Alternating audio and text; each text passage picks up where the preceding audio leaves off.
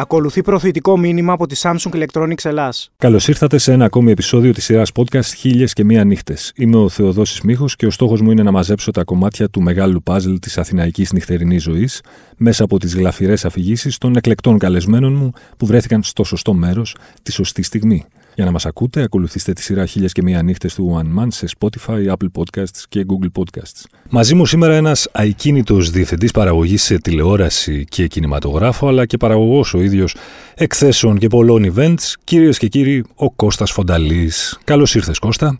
Καλώς σας βρήκα. Το τιμόνι είναι στα χέρια σου. Ελπίζω λοιπόν να είσαι έτοιμο να μας πας μια βόλτα στο χρόνο και στο χώρο. Μια φορά και έναν καιρό ήταν ο Κώστας Φονταλής, ναι, και ήταν το 1000, αν θυμάμαι καλά, το 1996, νομίζω μπορεί και 97, στο Avantgarde.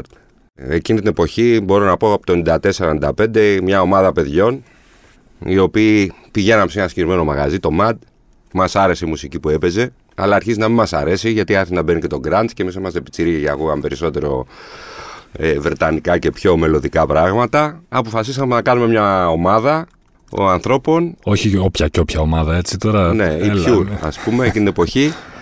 Και να παίζουμε σε ένα μαγαζί κατά τύχη που ήταν πολύ κοντά στο ΜΑΤ. Το οποίο λεγόταν Vanguard, Λεμπέση 19, ένα στενάκι που είναι πλέον πολυκατοικία. Και αρχίσαμε να παίζουμε τα, τα, τις μουσικές, τα κομμάτια ας πούμε τα βρετανικά που έπαιζε το MAD, βγάζοντας τα grunts, που τώρα δεν μου αρέσει μια χαρά το grunts, λοιπόν, εννοείται, αλλάξαμε ε, βγάζω το Grunge και πέσαμε πάνω στο, ε, στη μεγάλη αναγέννηση του, των Sixes που έγινε Britpop, ε, Pulp, ε, Oasis κτλ. Με αποτέλεσμα αυτό ας πούμε σε ένα μικρό movement μαζεύτηκαν πάρα πολλοί άνθρωποι από διάφορους χώρους που κουστάραν αυτή τη φάση και, και μας επικοινωνούσαν και δουλεύανε σε εμά και υπήρχαν άνθρωποι που ήταν πάρα πολύ ανήσυχοι και καλλιτεχνικά και κάθε Πασχαλή Σάββατο παίζαμε στο Avantgarde. Ε, μετά από ένα-ενάμιση χρόνο, μια βραδιά λοιπόν, που εμείς συνήθως παίζαμε τι 4 μετά τις 4, αναλάμβανα και παίζανε τέκνο και house κτλ. Και, τα λοιπά, και έχουν παίξει και πολλοί μεγάλοι DJs και παραγωγοί όπως Jeff Mills. Anyway, εμείς είχαμε όλα τα πόστα, ας πούμε, είχαμε ε, ως ομάδα, πιάναμε τα πάντα εκτός από το τζεκαδόρο, ας πούμε.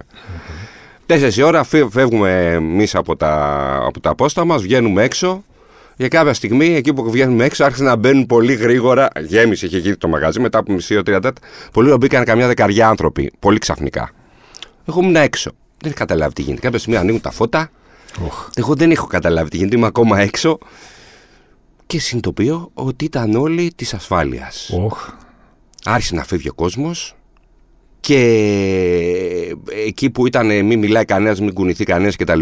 Κάποια στιγμή το πιο αστείο πράγμα που ήταν, ο φίλος ο Δωρή παίρνει ένα. είχε πει τα ποτάκια εννοείται. παίρνει ένα, ένα προφυλακτικό, το φουσκώνει και κάνει ένα μπαμ. Και γυρνάει πίσω με τα όπλα.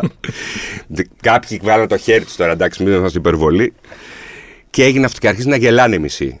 Οι αστυνομικοί λες. Ναι, όχι μόνο οι αστυνομικοί. Οι αστυνομικοί δεν γελάσανε πολύ. Όλοι οι υπόλοιποι. Γιατί okay. είχαν μείνει ακόμα 15-20 άτομα αρχίζουν και τα ψάχνουν. Oh. Ουσιαστικά αυτό είναι το τέλος του Avantgarde. Γιατί ανακαλύψανε την επόμενη μέρα, βγήκε στο έθνος, θυμάμαι πάρα πολύ καλά, εξώφυλλο, πουθενά άλλο δεν είχε βγει, το οποίο λέει ανακαλύφθηκε το νέο ναρκωτικό. Oh. Και μέσα είχε ένα δισέλιδο ένας ε, δημοσιογράφος, ο οποίος είχε κάνει αφήγηση από, το, από τις 9 η ώρα το βράδυ στα δικά μας τα, τα πάρτι τι γινότανε. Πιτσιρίκια τα οποία ήταν 17 χρονών που φορούσαν κίτρινη αντίντας η μπλούζα του Μπάγεβ του 78 που φαίνονταν μεθυσμένοι και παντού ήταν χάλια κτλ. Και, και, και, και φαινόταν λες και ήταν στημένο όλο αυτό. Βέβαια αυτό, εντάξει, στην αρχή λίγο θορυβηθήκαμε κτλ. Εμείς συνεχίσαμε σε άλλους και βέβαια έχουμε να το λέμε γιατί έχει μια πολύ μεγάλη πλάκα και μια μεγάλη εμπειρία τότε που ήμασταν 22 χρονών και 23. Ε, συγγνώμη, εσείς τότε είχατε, μου είπες, ε, παίρνατε επόμου όλο το μαγαζί σε όλα τα πόστα από την πόρτα μέχρι τον DJ. Μέχρι τις 4. Μετά ανέλαβε το μαγαζί. Όλα εκτός από Τζεκαδόρου. Δηλαδή όπου έβλεπες, ας πούμε, ε, θυμάμαι ότι υπήρχαν στην πόρτα, ας πούμε, ο κολλητός μου ο Γιάννης ο Τάσος, αλλά ήταν και η Μερόπη, ας πούμε, από το 01. Υπήρχαν, ο Δημήτρης, ας πούμε, ο Πολιτάκης έχει παίξει. Δηλαδή ήταν μια ομάδα από το Ρόδον, έπαιζε ο Θανάσος ο, ο Σπίγιος ο Λαμπρόπουλος που ήταν στο pop και rock. Δηλαδή ήταν μια μεγάλη ομάδα ανθρώπων οι οποίοι αντιδρούσαμε και ήμασταν ανήσυχοι σε πολλά επίπεδα. Αυτό που σας ανένωνε πάρα πολύ είναι οι μουσικές οι οποίες ακούγαμε. Μάλιστα. Μιλάμε τώρα για τι αρχές και μέσα δεκαετίας 90. 94 από τέλη δε- του Δεκεμβρίου του 94 και μετά. Μιλάμε για ένα εντελώς διαφορετικό τοπίο στην Αθηναϊκή νύχτα σε σχέση με το σημερινό. Σαφώς, σαφώς. Που ακόμα κρατούσαν λίγο οι μουσικές ομάδες, ας πούμε, ή τα μαγαζιά τα οποία τα πας να ακούσει. Θα πας να ακούσει metal εκεί, ας πούμε. Θα πας να ακούσει, ας πούμε, rock ε, εκεί. Ήταν μεγάλη υπόθεση τότε έτσι, οι ομάδες των DJs σε όλα τα είδη μουσικής. Από, το, από την Britpop ας πούμε μέχρι ξέρω εγώ το η Ήταν το Jungle. Sunrise, ας πούμε, το, Ναι. το, το, το iRave, ε, ήταν αρ, αρκετές. Ε, Το Plus Soda που, εντάξει, το Plus ήταν ένα μαγαζί, αλλά υπήρχαν αρ, αρκετοί, αρκετοί DJs οι οποίοι ήταν κάτω από το Plus Soda. Ναι, σαφώς έτσι λειτουργούσαν. Ναι. Ε, αλλά εγώ θεωρώ ότι εμείς το είχαμε πάει παρακάτω. Γιατί εμείς, ε, ας πούμε, είχαμε μπει σε μια διαδικασία μετά αφού ξαναήρθαμε, αφού ταξιδέψαμε σε τρία-τέσσερα μαγαζιά, ξαναήρθαμε, ας πούμε, στο Avantgarde του Plan B, είχαμε μπει σε μια διαδικασία επειδή μοιράζαμε φυλάδια, ας πούμε, και κάναμε πάρα πολλά φυλάδια. Θέλαμε να κάνουμε και φυλάδια και Τετάρτη, Πέμπτη, Παρασκευή, Σάββατο και αποφασίσαμε και δεν μπορούμε να τα ενώσουμε αυτά και να κάνουμε Ένα ένα, περιοδικό. ένα περιοδικό. Και βγήκε το Π, ας πούμε, ε, το οποίο ήταν 16 σέλιδο, ε, τετράχρωμο, το οποίο δεν υπήρχε την εποχή, που μπορούσες, ας πούμε, γράφανε κιόλας.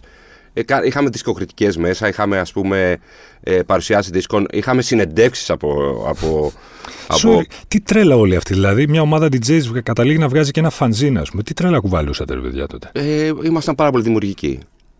Ε, δηλαδή, ας πούμε, είχαμε και ανθρώπους οι οποίοι αλλάζαν και το, και το decor μέσα στο μαγάζι. Είχαμε ανθρώπους οι οποίοι είναι φωτογράφοι, ανθρώπους που κάναν βίντεο. Γιατί είχαμε, οι πρώτοι που κάναμε βίντεο και ήταν projectors και τότε βάζαμε VHS. λοιπόν, βάζαμε V- VHS, ψάχναμε ένα κομμάτι το οποίο μας άρεσε, ας πούμε. Υπήρχε το, ένα κομμάτι των Suede Slow, το οποίο ε, έβαζε, ας πούμε, το, το τέλος από το, του Ταρνατόρε, του Σινεμά Παράδεισος, που είναι όλα τα φιλιά μαζί. Ξέρεις, προσπαθούσαμε ό,τι μπορούμε να, δια, να κάνουμε διάδραση ας πούμε με τον κόσμο και να έχουμε διάφορα στοιχεία και να είναι μόνο το, το κομμάτι το ακουστικό, το χορευτικό, να είναι όμως και το οπτικό. Μμμ. Ε, με το χέρι στην καρδιά. Λεφτά βγαίνανε από αυτή την ιστορία. Ναι, ναι. Υπήρχε, μια, υπήρχε μια εποχή που εγώ ζούσα πάρα πολύ καλά και πλέον όχι και με τους γονείς μου, αλλά αυτό ήτανε, δεν ήταν για πολύ καιρό. Ήτανε, Υπήρχαν πολλές ε, μεταπτώσεις ας πούμε up and downs, αλλά ζούσα από αυτό και ήμουνα 21-22 χρονών. Βέβαια αυτό έγινε για δύο χρόνια, τρία. Ναι. Μετά μπήκα και στο χώρο των συναυλιών, μπήκα και στο... Ήθελα να κάνω και άλλα πράγματα. αυτό με τους Pure που θεωρούνται μέχρι σήμερα έχουν περάσει 30 χρόνια από τότε, θεωρούνται μία από τις πιο εμβληματικές έτσι, πώς να το πω, ομάδες διοργάνωσης πάρτι. Τι ήταν αυτό που ξεχώρισε τους Pure; Μπορείς να πεις ότι τα πάρτι ήταν η αφορμή, αλλά ουσιαστικά ο στόχος δεν ήταν αυτός. Ο στόχος είναι να, ε, να μπορείς ουσιαστικά να κάνεις μια διάδραση σε όλα τα επίπεδα. Ε, ο- και καλλιτεχνικά και σε εισαγωγικά πολιτικά. Όχι βέβαια ότι εκείνη την εποχή εμείς καθόμασταν και ασχολούμασταν με την κοινωνικοπολιτική κατάσταση, αλλά είναι και μια τάση ας πούμε ότι να κάνεις κάτι διαφορετικό. Ναι. Και γι' αυτό πιστεύεις ότι κέρδισε η ομάδα αυτή μια θέση στην ιστορία. Στο- Ε, ας το πούμε του clubbing ε, στα 90's, ναι. Το ότι τότε, ε, ξέρεις, ακούγεται σήμερα σαν σενάριο επιστημονικής αφα- φαντασίας, αλλά το ότι τότε βγαίναμε και χορεύαμε χωρίς να υπάρχουν κινητά, άλλαζε το τοπίο. Πάρα πολύ άλλαζε. Πόσο διαφορετικό είναι. Δηλαδή, ξέρεις, πολλοί κόσμος τα ακούει και ενδεχομένως να που θα ακούσει το podcast να μην είχε γεννηθεί καν το- τότε, ας πούμε, το 94 και να μην μπορεί καν να διανοηθεί πώς είναι να βγαίνεις έξω και να μην έχεις καν τηλέφωνο μαζί σου. Ναι, ήταν άλλη κατάσταση. Υπήρχε άλλη διάδραση, υπήρχε άλλη επικοινωνία. Πώς μπορείς να επικοινωνήσεις αυτό που έκανες, γιατί έβγαινες έξω με τα φυλάδια. Υπήρχαν συγκεκριμένα σημεία. Δηλαδή, πας να μοιράσεις, ας πούμε, τα φυλάδια στα δισκάδικα. Εντάξει, θα πας σε δύο-τρία μαγαζιά που πηγαίναν στα καθημερινά. Θυμάμαι που πηγαίναμε στο Ζου εμείς. Ναι. Το Ζου που ήταν στη Μιχαλακοπούλου, υπήρχαν άλλες, άλλα δύο-τρία στέκια. Το Μπερλίν, ας πούμε, που παίζανε πιο ηλεκτρονική μουσική. Κυριακές. Ε, γενικά υπήρχαν τρία-τέσσερα διαφορετικά ε, σημεία στη- στην Αθήνα, τα οποία ξέρουμε θα βρούμε όλους αυτούς για να τους επικοινωνήσουμε. Και βέβαια αυτό που μας, έ- μας έκανε πιο μας ε, ουσιαστικά ήταν το ράδιο. Ναι. Δηλαδή είχαμε, ε, ε, ε, θυμάμαι πολύ καλά ότι οι πρώτοι οι οποίοι επικοινωνούσαμε τα, τα events μας εκείνη την εποχή, στο κομμάτι του rock και όχι μόνο, ε, θυμάμαι ότι πήγαινα στο Ρόδον FM και έφτιαχνα τα spot, ε, οι μουσικές και τα λοιπά, ήμουνα εγώ και ο Γιώργος Φακίνος, και το χωροστάσιο το έκανε αυτό. Ναι. Το οποίο θέλω να πω και λέω στο χωροστάσιο είμαι εγώ από, τον, από το 2010 στο κομμάτι του event management και, του, και των ε, social media γιατί θέλω να έχω μια ερωτική σχέση ακόμα με τη νύχτα Έτσι. όσο μπορώ να πάω ε, υπήρχε αυτός ο τρόπος λοιπόν της επικοινωνίας Ναι. ή στις συναυλίες. Όπου στις συναυλίες μοιράζαν φυλάδια. Δεν γίνεται να μοίρασα- στις συνα- μοιράσουμε στις συναυλίες φυλάδια. Αυτός ήταν ο τρόπος και ε, ήταν, είχε επιτυχία ε, στην- στο κομμάτι της επικοινωνίας. Όλη η επικοινωνία λοιπόν γινόταν με flyer. Ακριβώς, κατά βάση, ναι. Και πόσος κόσμος μαζευόταν στα πάρτι των Pure; Ε, είχαμε φτάσει Παρασκευή, όταν ξεκινήσαν, θυμάμαι, ε, το BAM που είπαμε να αποφασίσουν Παρασκευή Σάββατο, είχε μια συναυλία στην Bjork. Πήγαμε, η Bjork που ήταν στο Λικαβιτό πρέπει να ήταν τότε. Ε, φτάσαμε Παρασκευές από, από την αρχή που αποφασίσαμε να είμαστε Παρασκευή Σάββατο, το 95, σωστά, ε, να έχει 300 άτομα, ας πούμε, ε, κάθε Παρασκευή Σάββατο. Και να γίνει όλοι να χορεύουν ε, σαν να Ακριβώς. μην υπάρχει αύριο. έτσι. Ακριβώς, ακριβώς. Ναι. Ο στόχος ήταν ο χορός πάντα. Γιατί όχι; Αυτό ήταν. Έπρεπε. Οι, όλοι αυτοί που χόρευαν, ας πούμε, όλος ο κόσμος που μαζευόταν, πώς αντιμετώπιζε τους Pure. Είχ, είχατε αποκτήσει λίγο ένα στάτου, ξέρεις ότι. Όπα, αυτοί ελέγχουν τη φάση, ας πούμε, σε αυτή την κατηγορία μουσικής. Ε, Όχι. Γιατί ε, ε, υπήρχαν πυρήνες μέσα στην Αθήνα.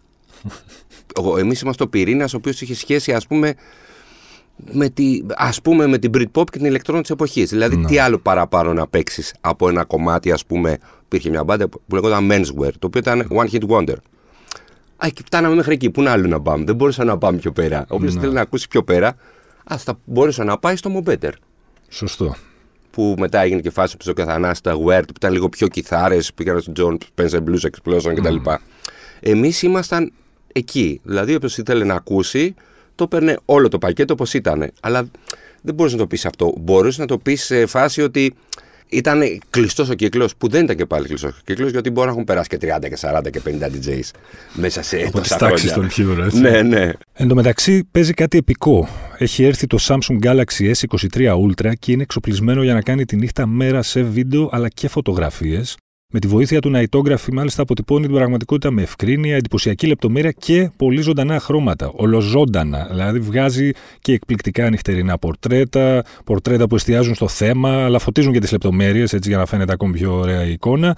Like a pro η φάση. Και το καλύτερο, μπορεί να φέρει τον ουρανό με τα άστρα στην οθόνη σου. Αρκεί μια λήψη με expert raw για να απαθανατήσει τα αστέρια στο νυχτερινό ουρανό. Σερδί Epic λοιπόν με το νέο Samsung Galaxy S23 Ultra. Εκείνη η εποχή, λέμε, ξέρεις πολλές φορές ότι τα τελευταία χρόνια, ρε παιδί μου, δεν υπάρχουν πια αυτά που παλιά στα περιοδικά τα γράφαμε οι φυλές της Α, της φίλες, Αθήνας. σωστά. Κάποιοι λένε ότι είναι καλό το ότι δεν υπάρχουν πια αυτές οι φυλές ή τουλάχιστον δεν είναι τόσο διακριτές. Άλλοι πάλι λένε ότι τα πράγματα τότε ήταν, που υπήρχαν, που ήταν πιο ευδιάκριτες αυτές οι φυλές, ότι ήταν καλύτερα γιατί μπορούσες να βρεις πιο εύκολα κάπου να, να γίνεις κομμάτι, να ανήκεις. Να ανήκεις. Ναι, σωστά. Εσένα, πώς σου φαίνεται όλο αυτό που έχεις περάσει από όλη αυτή την κατάσταση και, ήσουν- και ήσουν πολύ ενέργος στην εποχή που ακόμη οι φυλές ήταν πολύ διάκριτες. Ήταν οι μπριτποπάδε, ήταν ε, ξέρω εγώ, οι άλλοι που μπορεί να ακούγαν γκραντ και φορούσαν μόνο τα Μεταλλάδες. καρό, οι Ναι. μεταλλάδε. Κοίταξε, ε, εγώ είμαι και στα δυο Εγώ θα ήθελα, εμένα μου αρέσει που είναι ανοιχτά πιο στο, στην νεολαία, πιο ανοιχτά τα, τα ακούσματα στον κόσμο. Απλό θα μου άρεσε ας πούμε να υπάρχουν στέκια Ναι. που δε- αυτό έχει φύγει πάρα πολύ. Δηλαδή το, τώρα δηλαδή δεν υπάρχει στέκι να πεις ξέρεις θα πάω να ακούσω αυτό. Είναι λίγο αχταρμάς η κατάσταση. Και πάντα είμαι με την νεολαία. Δηλαδή θεωρώ ας πούμε, δηλαδή δεν θέλω να μπω στην κατάθλιψη του παρελθόντος. Ναι, σωστό. Ε, αυτό ήμασταν εμείς τότε και αυτό κάνουν τα παιδιά τώρα. Και ξέρω κιόλας ότι υπάρχει ε, πολύ μεγάλη διάδραση και πολλά πράγματα τα οποία εμείς δεν τα ξέρουμε. Δηλαδή, εγώ, ας πούμε, που έχω φτάσει 50 χρονών, δεν μπορώ να ξέρω τι κάνει ο 20χρονο. Ναι, φυσικά. Θα, θα ήταν μπορούσα περίεργο. αν ε, ήθελα να μπω σε αυτή την κατάσταση, αλλά ναι. απλά θα ήμουν παρατηρητής. Γιατί αν ήμουνα το ίδιο μαζί τους, θα ήμουν κάτι άλλο. Μπορεί και γραφικός. Ναι, λοιπόν, σωστός. ε, εμένα μα- ε, δηλαδή μαθαίνω ότι γίνονται πάρτι σε σπίτια, σε, ε, υπάρχει πάρα πολύ ε, ε, σκηνή, ας πούμε, μουσική, κιθαριστική. Υπάρχουν πάρα πολλά πράγματα. Ας πούμε. Το πρόσφατα άκουσα μια μπάντα που την ξεχνάω που είναι τα παιδιά του Ξυλούρη. Οκ. Ε, και έπαθα πλάκα. Και είναι σαν να ακούω. Δεν ξέρω τι. Δηλαδή με μια κιθάρα η κοπελιά τραγουδάει. Δεν θυμάμαι πώς του λέει. Πω, τα ξεχνάω Ναι, πολλά. αλλά δεν θυμάμαι στην, ε, κοπή. στη μουσική την ε, κιθαριστική, Ναι. Πώς ήταν καλή ώρα στα 90s, το grunge και το Britpop ας Ναι. πούμε. Έχω την αίσθηση ότι μια τέτοια έκρηξη ε, μαζικότητας, ας πούμε, σε ό,τι έχει να κάνει με την κιθαριστική μουσική, έχει να συμβεί από τις αρχές του 2000, ας πούμε, τότε που έσκασαν οι Strokes, Ναι. οι, όλοι αυτοί. Ναι.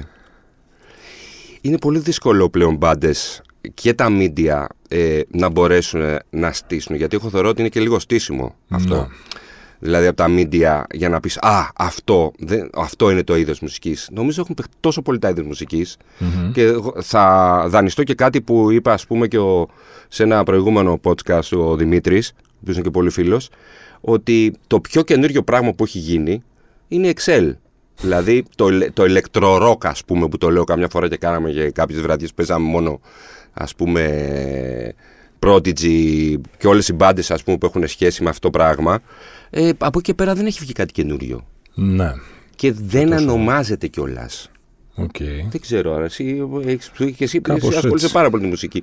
Δεν ονομάζεται ας πούμε, να βγουν κάποιοι οι οποίοι ε, έχουν μεγάλη διάδραση με τον κόσμο ε, που ασχολούνται με μουσική να πει Α, αυτό λέγεται έτσι. Ναι. Η Πιούρα από ένα στενάκι κάθετο στην λεωφόρο Συγκρού, πώς έφτασαν στην Αντίπαρο; Στην Αντίπαρο ξε- ε, έφτασαν γιατί υπήρχαν αρκετοί- κάποιοι πιο μεγάλης ηλικία που πηγαίνανε. Εγώ δεν είμαι από αυτούς. Ε, και λένε ότι εμείς πηγαίνουμε εκεί. Πολύ ωραία, να πάμε κι εμείς. Και την πρώτη φορά που πήγαμε εμείς εκεί, το πρώτο πράγμα που σκεφτήκαμε είναι πού θα βρούμε κάπου να χωθούμε να παίξουμε μουσική. Γιατί τι γίνεται στην Αντίπαρο. Στην Αντίπαρο μέχρι και το 1000, μέχρι το, το τέλος του, ε, του αιώνα, του, της χιλιετίας ας πούμε μέχρι το 1998, 2000, 2005 ακόμα βέβαια ισχύει αυτό βάζοντας ως ε, ε, πυρήνα ας πούμε και τη Λαλούνα ακουγόντουσαν παλιό ροκ Doors ας πούμε, Looky Look και εμείς δεν το μπορούσαμε αυτό το πράγμα. Και αφού είμαστε εκεί που είναι θα κάνουμε, θα κάνουμε την κατάκτησή μας λοιπόν. Σωστή. και βρήκαμε λοιπόν ένα χώρο, το αντίπαρο κλαμπ, που αρχίσαμε να παίξουμε μουσική και μοιράζαμε φυλάδια, που δεν υπήρχε στο νησί, και σε χωρικό μαζεύτηκε κόσμος. Ε, την επόμενη δο- χρόνο λέμε: Οκ, πάμε να οργανωθούμε. Να βρούμε χώρο, να πάμε τρεις μέρες εκεί, τέσσερις, να τα σπάσουμε και να καλέσουμε κόσμο. Και γράφτηκε αυτό από πολύ κόσμο. Εντάξει. Ε, κάξαμε και τα σποτάκια μας, το δουλεύαμε 2, 3, 4, 5 μήνες και καταφέραμε να κατεβάζουμε 300 άτομα. το οποίο, όπως καταλαβαίνεις για το νησί εκείνη την εποχή, Ναι, ήταν Είναι- μεγάλη υπόθεση. Τι γίνεται εδώ πέρα, πώς ήρθαν όλοι αυτοί; ε, και αρχίσαμε να κάνουμε διάφορα. Αρχίσαμε να κάνουμε, ας πούμε, να παίζουμε 5x5, να κάνουμε πρωτάθλημα ποδοσφαίρου. Αρχίσουμε να παίζουμε το απόγευμα, ας πούμε, στην, ε, στην Ψαραλική, δεν θυμάμαι σε ποια παίζαμε τότε. Και το βράδυ να παίζουμε στο Μαριάνο, γιατί το λαλού δεν μας το έδινα ποτέ. Μπράβο, ήταν στο Μαριάννα. Ναι. Στο Μαριάνο και, και σε ένα άλλο, στο Μήλο. Λοιπόν, Και η Αντίπαρος μετατράπηκε σε Ιντίπαρο, όπως λέγαμε τότε. Ακριβώς. Η αντίπαρος αρχίζει να φεύγει λοιπόν από, τη, από το μαύρο χρώμα στον κοστάκι που λέγανε ε, για, αυτοί που ακούγανε τρύπες και Maiden. Περιπτώτως δεν θα ξεχάσω ποτέ. Ξύμισα ένα πρωί, μάλλον δεν είχα κοιμηθεί ακόμα. Και φεύγει, έρχεται από το καραβάκι, σηκω- ε, βγαίνει ένας τύπος φορείς αρβίλες, γυμνός από πάνω, τεράστια σημαία Iron Maiden και να πηγαίνει. λοιπόν, κάτι το οποίο εμείς γελάγαμε, δεν το θέλαμε λοιπόν. Και πήγαμε ως κατακτικές να δημιουργήσουμε μια άλλη σχέση, να μπει λίγο το χρώμα, άλλες μουσικές, να μπουν πιο ηλεκτρο πράγματα. Με αποτέλεσμα αυτό, πράγματι το νησί το άλλαξε, το πιστεύω το άλλαξε και αρχίζει να το βλέπει κόσμος εκτός από να πίνω μπύρες και να κάθομαι στην- στο εκκλησάκι Στην πλατεία εκεί. ή να πηγαίνω στη Λαλούνα που εννοείται όλοι πηγαίναμε στη Λαλούνα στο τέλος όλοι περιμέναμε να τελειώσουμε 3,5 ώρα είμαστε άντε να τελειώσουμε να πάμε στη Λαλούνα όλοι μας εννοείται είναι το after ε, ε, πράγμα, το νησί άλλαξε Ναι. αρχίζουν να το γράφουν και περισσότερα media έχω να το λέω αυτό οι Pure κάνανε ίσως και κακό στο νησί. Λοιπόν, και πλέον η Αντίπαρος, η βόλτα, πάμε μία βόλτα στην Αντίπαρο από την Πάρο ή πάμε ας πούμε ένα διήμερο στην, Πάρο, στην Αντίπαρο και να φύγουμε και μετά να πάμε κάπου αλλού. Τώρα βάζοντας βέβαια και τα σπιτάκια που έχουν φτιάξει γνωστοί, Γνωστοί και μη εξαιρεταίοι. μη εξαιρεταίοι στον Άι Γιώργη άρχισε να μπαίνει μέσα το house, το τέκνο, να γίνονται κλαμπ, ε, να, να αλλάζει. Θεωρώ και ένα νησί το οποίο δεν έχει και παραλίες, να σου πω τα αλήθεια. Ναι. Λοιπόν, και να γίνεται κάτι άλλο. Αυτό. Άφησαν εποχή και αυτά τα πάρτι της Αντιπάρου. Αφήσανε, δηλαδή. πφ, Εντάξει, θα έχουμε να τα θυμόμαστε. Από τα πιο σημαντικά, θεωρώ, νησιωτικά Νησιωτικά. σκηνικά που έχουν γίνει στη, Ναι. στο Αιγαίο, έτσι. Ναι. Άρα, Υπάρχουν, αγαπημένη σου περίοδο της Αθηναϊκής νύχτας, ποια θα ξεχώριζες; Είπες πριν ότι δεν θες να σκέφτεσαι, ρε παιδί μου, διαρκώς νοσταλγικά. Παρ' όλα αυτά όμως, αν βγάλεις από, το- από την εξίσωση τον παράγοντα ηλικία, αντοχές και άλλα τεινά τέτοια πιο τεχνικά ζητήματα, ας πούμε. Ναι, ε, σίγουρα έχει να κάνει με τη νιώτη, δεν το συζητάω. ε, γιατί ε, είχες, δυνα- κάναμε πολλά διαφορετικά πράγματα τα οποία σίγουρα τα κάνουν και τώρα και οι νέοι άνθρωποι. Δηλαδή δεν σημαίνει ότι εμείς κάναμε αυτό, δεν πηγαίναμε ας πούμε, επειδή μας ενδιαφέρει πάρα πολύ να βλέπουμε τι γίνεται, να μην πάμε ας πούμε στη φάρμα Να. ή στη Βαριμπόπη. Τι κάναν, γιατί υπήρχε και, υπήρχε και μια σχέση με όλους αυτούς, δηλαδή όλα αυτά τα παιδιά. Αυτοί κάναν τη δικιά τους ε, την κατάσταση μουσικά ε, μια άλλη ομάδα. Ναι. Υπήρχε, υπήρχε μεγάλη... Ε, Υπήρχε τριβή, έτσι. Α, σα, σαφώς, σαφώς. Ε, κάτι παίρναμε εμείς, κάτι παίρναν αυτοί και στο κομμάτι της επικοινωνίας και στο κομμάτι του κόσμου. Σαφώς ήταν τότε ε, και σίγουρα θα έλεγα και στην δεκαετία ε, του 2000 ε, που αρχίσαν εκεί, ε, εκεί μέχρι να κατασταλάξει σήμερα που αρχίζουν να ανοίγουν πάρα πολλά μπαρ. Ε, μετά βγήκε η μπαρότσαρκα. Το, η μπαρότσαρκα ας πούμε που υπήρχε στο δεν ξέρω αν ήταν και η ηλικία μου βέβαια που υπήρχε στο νησί άρχισε να γίνεται και, στην- και στο κέντρο της Αθήνας. Πάω μισ- δύο ώρες στο Σόουλ μετά μια ώρα στο, στο Μπόζα Νόστρα και άλλη μια ώρα εκεί. Και γίνεται αυτό το πράγμα που βέβαια αυτό ξέρεις μερικές φορές δεν μπορείς να διασκεδάσεις και όλες δεν προλαβαίνεις είσαι μόνος που θα χαιρετούρα μπεις. ναι και πίνεις ε, από κάτι και στο τέλος δεν θυμάσαι τι έχεις πιει Σωστό. ε, αλλά αυτό το παιχνίδι αυτό μου άρεσε Μμμ. βγάζοντας την αντοχή εντάξει Οκ. μου άρεσε και μέχρι να καταλήξει πλέον στο πολύ απρόσωπο Μμμ. μουσικά, βέβαια. Μουσικά. Δηλαδή δεν μπορεί να δεις κάποιους χώρους που παλιά μπορούσες να τους πεις ότι ξέρεις εδώ αυτός ο χώρος, μάλλον παίζει ροκ. Και μπαίνει μέσα και παίζει λαϊκά. Να. Εκεί αυτό, αυτό εμένα με χαλάει περισσότερο. Δεν με χαλάει που παίζει λαϊκά. Εντάξει, όποιο θέλει να πάει να ακούσει λαϊκούς, να πάει να Α ακούσει πάει να λαϊκά. ακούσει λαϊκά. Το στυλ έχει μπερδευτεί αρκετά. Έχουν γίνει εξαιρετικά μαγαζιά, αλλά δεν μπορείς να καταλάβεις αν δεις ένα χώρο τι θα ακούσεις μέσα. Παλιά Κατάλαβα. μπορούσες να το καταλάβεις πιο εύκολα. Ναι. Θες να κλείσουμε με ένα top 5, να το πάμε λίγο σαν το High Fidelity. Ένα top 5 τραγουδιών ή δίσκων της χρυσής εποχής των Pure. Θα έλεγες ότι αυτός είναι, αυτή είναι η σως δίσκη, παιδί μου, για να καταλάβει κάποιος το μουσικό πυρήνα των Pure. Ποιους πέντε δίσκους ή πέντε τραγούδια θα διάλεγες; Ε, να το πω αλλιώς. Ποια είναι τα πέντε τραγούδια που γινόταν χαμός; Ρίχτω έτσι. Δεν, θα, δεν, θα, δεν μπορώ να τα ξεχωρίσω πολύ. Ενώ ποιο θα είναι πρώτο. Όχι, δεν έχει σημασία. Ρίχτα έτσι πέντε χωρίς αξιολογική σειρά. Μάλιστα. Λοιπόν, ε, ένα είναι το Flower Dap. Τον Flower Dap το Weekender. Που και σε, σε αυτό πάλι είναι όλο. Γιατί είναι ένα τεράστιο τραγούδι. Ένα, ουσιαστικά το παίζαμε και σε βίντεο, σε VHS. Που ουσιαστικά ε, λέει τη ζωή ενός πιτσιρικά ο οποίος δούλευε όλο το Σαββατοκυριακό, ό, συγγνώμη, όλη την εβδομάδα και ήταν ένα διήμερο, τριήμερο που δεν ήξερε και που πάταγε για να μπορέσει ουσιαστικά, ουσιαστικά αυτό που έκανε ήταν να ξεχάσει την καθημερινή του ζωή. Ακριβώς. Το οποίο αυτό το ζούμε ακόμα και σήμερα. Λοιπόν, να το ρίξουμε λίγο τη μαυρίλα. Ε, σαφώς είναι το Resurrection που ακούγονταν η λέξη όλο. Τον Stone Roses, Como People, Pulp. Pulp. Ε, πόσο πούμε, με τρία; Τρία είμαστε τώρα. Ε, σ- σαφώς το Είναι λίγο πιο μεταγενέστερο, αλλά δεν μπορεί να το πεις και μεταγενέστερο. Τι λέω, είναι. Ε, hey Boy Hey Girl από Chemical, Chemical Brothers. Brothers. Και άλλο ένα. Τώρα Τέσσερα. που δυσκολεύομαι πάρα πολύ. Είναι πάρα πολλά τώρα αρχίζουν και βγαίνουν. Δηλαδή αυτά είναι πολύ χαρακτηριστικά. Α, ναι. Ε, εγώ θα βάλω τον Χέβελη, το Atta Girl. Κομματάρα. Αυτά. Αλλά είναι. Εντάξει, δεν μπορώ να τα ξεχωρίσω. Αυτά θυμάμαι τι γινόταν, ας πούμε, από το vibe που έβγαινε στον κόσμο. Κώστα μου, σε ευχαριστώ πάρα πολύ για την παρέα και για τις ωραίες ιστορίες. Ευχαριστώ και εγώ, θα δώσει. Να είσαι καλά. Μην ξεχνάτε ότι για να μην χάνετε επεισόδιο αρκεί να βρείτε και να κάνετε subscribe τη σειρά podcast χίλιας και μία νύχτες σε Spotify, Apple Podcast και Google Podcast. Ραντεβού την ίδια ώρα, στο ίδιο μέρος, την άλλη πέμπτη.